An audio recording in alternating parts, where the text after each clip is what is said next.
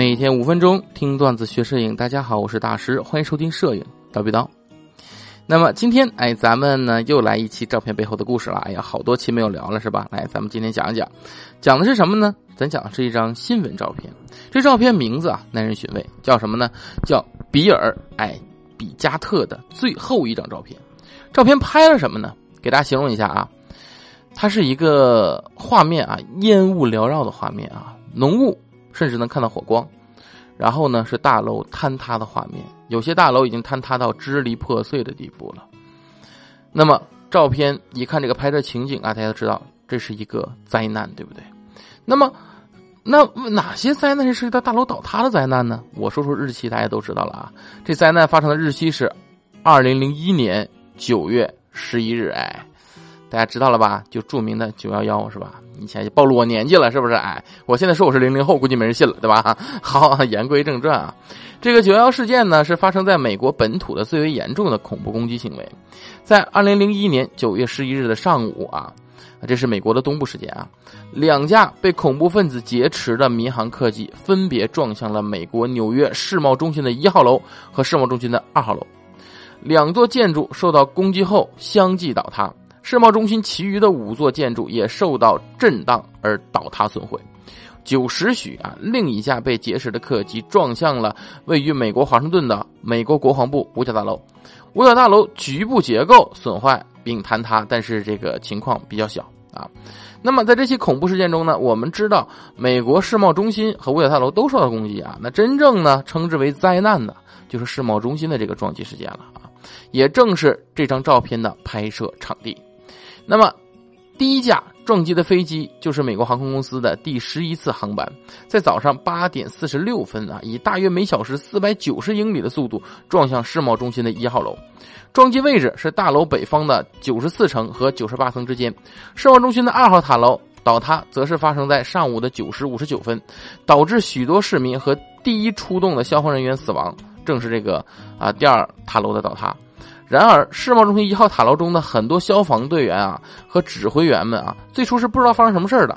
很多人都以为一号塔楼是局部坍塌。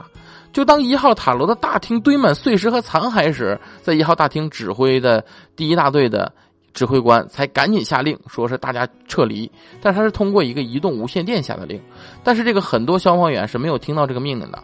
一些人得以离开，其实是因为其他战斗员告诉他们。指挥部下达了撤离命令，而当消防和紧急救援医疗的指挥员在周围的建筑物中寻找避难室所的时候啊，寻找避身处的时候，世贸中心的二号楼又坍塌了，它摧毁了西街对面的事故救援指挥部，削弱了指挥和控制机构。消防局长和其他指挥员在上午十时二十一分的啊塔楼的倒塌中丧生了，事故救援临时处于无指挥状态，这简直就是一场灾难啊！这事故。最终的遇难者总数达到了两千九百九十六人。当时的美国世贸中心堪称人间地狱，而就在这个地狱中，五十四岁的摄影师威廉·比克特拍下了最近的一组照片。他离的是最近的，并且准确还原了事故的现场。那么就在刚刚听到这个世贸中心有恐怖袭击时啊，这位这个威廉啊，比尔·比加特啊。他就开始立即拿了三部相机啊，就匆匆离开了自己的这个公寓，走向了浓雾密布的双子塔。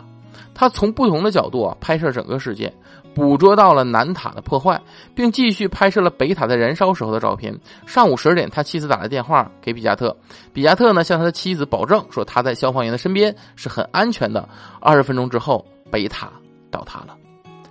四天后，他的尸体和照片设备呢？被发现在世贸中心的废墟下面，人们最初呢断定是不会有照片留下来的，因为他的相机和胶卷都遭到了严重的损坏，他的相机包、三部相机、六个胶卷，甚至他的记者证都被压碎甚至烧毁了。而最终还是在他的数码相机中发现了储存卡，里面有将近一百五十张照片，追溯了这个比加特生命的最后几小时。而我们将这张照片啊，就是所谓的，呃，我今天讲这张照片，就是这个比加特的最后一张照片，拍摄的就是大楼倒塌的前几秒，它为我们还原了九幺幺灾难最真实的一面，现场的一面，但呢，也成了这位伟大记者生命的最后定格。那么，比加特的妻子啊，是迪温，曾经说过：“说我敢肯定，如果比尔在那一天结束时回家，他会很多故事要告诉我们，就像他一直做的那样。如果我们问他是怎么回事啊，他会说：‘哎，接受我的建议，不要站在任何被飞机撞过的高大建筑物下面。’是的，人人都知道危险，但是记者只能迎着危险而上。很多人都觉得摄影师啊是个很安逸的职业。”但其实摄影师啊，却是曾经在历史上啊死亡率最高的职业，对吧？所以呢，让我们为那些为了记录真相而付出生命的摄影师呢，表达最诚挚的敬意吧。当然了，如果大家想看到这张照片呢，哎，就是我们的这个啊比加特生命最后的一张照片呢，大家可以在我们的蜂鸟微课堂的微信号上回复九幺幺三个阿拉伯数字啊，回复九幺幺三个数数字，我们来看看比加特生命中最后一张照片究竟拍的如何。在我看来，非常不错，非常壮观啊。当然，这里呢，咱们可以最终聊一聊啊，这毕竟是后续了嘛，可能，哎，不一定会被审核到哈。咱们偷偷摸摸的聊一聊，就关于九幺幺这个事儿，就是在我的角度或者从历史的角度来看呢，有很多阴谋论者都怀疑说九幺幺这个是美国自导自演的，因为在五角大楼的那个袭击之中啊，那个那个袭击的，就是炸毁的那个洞啊，就是袭击那个洞，就是飞机撞那个洞，根本就没有那个，呃，波音七四七大。就是说，它不像是被飞机撞的，更像是被导弹打的，而且现场也没有找什么飞机残骸，所以大家觉得是美国的布什政府啊，他自己自编自导自演了这个世贸大楼倒塌，以及九幺的这个五角大楼的这个被炸，甚至呢，还有一个特工啊，一个美国的 FBI 的特工，在他临死之前曾经说过啊，他说他曾经跟随一个爆破小队去。炸毁世贸中心的第七号大楼，而在当时飞机撞完之后，我们从偶尔一个转播里面看到世贸中心的七号大楼还是立着的，但为什么最后会倒塌呢？如果你要是说撞塌了的话，它应该是连着倒，对吧？不存在一个立了半天最后还倒的，所以有很多人说有可能是布什政府添油加醋给它炸倒的。就是人为的造成了这场灾难啊！当然，这只是阴谋论者的一个论据啊。但从我这边来看，我觉得更有可能是什么？我相信美国的这种国防的能力一定是有的。这种要撞击的这种恐怖袭击，如果美国国防部得不到消息的话，那他们的国防能力可连中国都不如。那我觉得，我我不是说中国不行啊，但是我们也是强国，我们的这个国防能力，对于这个信息的捕获能力，对不对？也是非常非常强的，我相信美国也不弱。那为什么恐怖袭击他没有提前做出预案？我觉得很有可能就是布什政府知道这件事儿，但是呢，他们为了利用这件事儿，要作为打仗的原因，哎，要作为战争的原因。为什么？你说打伊拉克也好，对吧？哎，打那个本拉登也好，最终目的是什么？